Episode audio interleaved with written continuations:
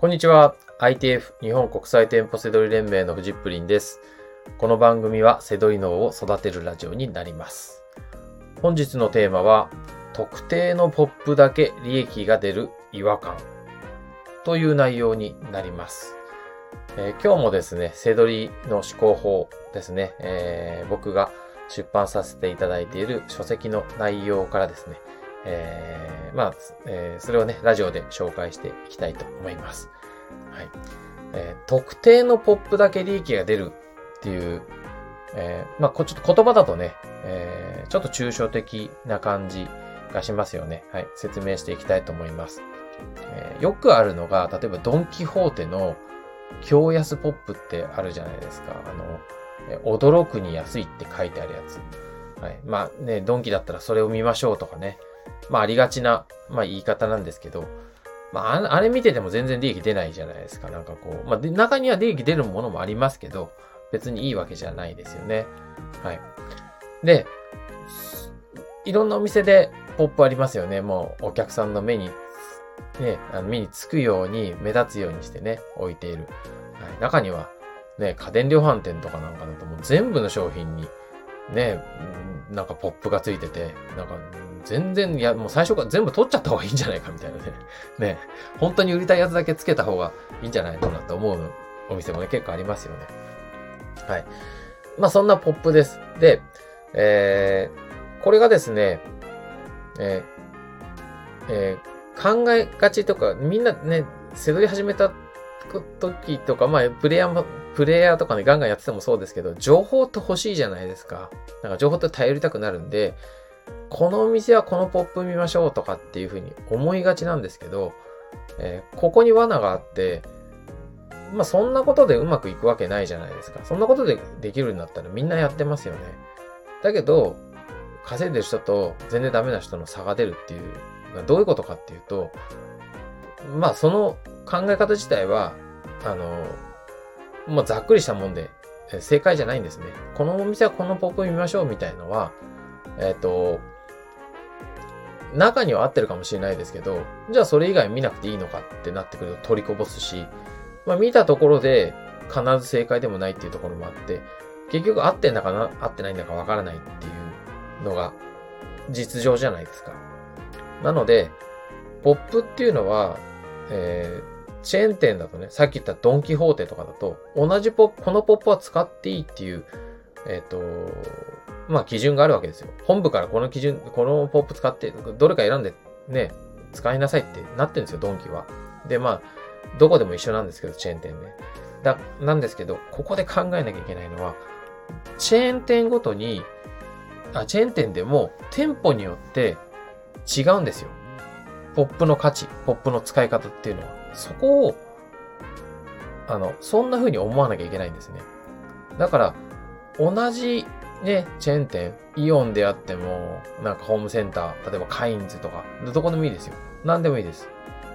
あの、イオンはこのポップ、カインズはこのポップっていう考えじゃなくて、このお店はどうなんだろうなっていう感じで入っていくんですね。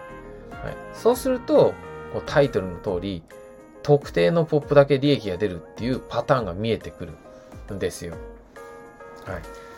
なので、まあ僕はだからお店に入っていったら、まあ、えー、まあポップだけ見てるんじゃないですよ、実際はね。あの、お店の雰囲気だとか、季節感だとか、あの、置き場所だとかね、そういうことを、あらゆることを気にして、ね、あの、もうセンサーをね、あの、フル、フル、ま、センサーのボリュームをね、マックスにして入っていくわけですよ。まあ違和感ですよね、感じるために。その一つがポップなんですけど、その時に、あ、この値下げのポップがあるなって見ていくんです。もう、それはもう、些細なものからもう最初はもう見ていきます。僕は店舗セドリを教えるプロなので、えー、地方とかのに行ったら知らないお店に、知らない地域の知らないお店にね、ここでやりましょうってなっていくわけですよ。ね、リサーチしないでいきなり行くわけですから。ね。その、まあ、実際に皆さんはそうやって仕入れをするわけで、それを僕は再現して、その現場で仕入れが、仕入れをして見せるわけですよね。伝えるわけです。ここを見ましょうって。で、その時に、とりあえずもう入っていったら、えー、値下げしてるポップがあったら、どんどん見ていって検索していきます。はい。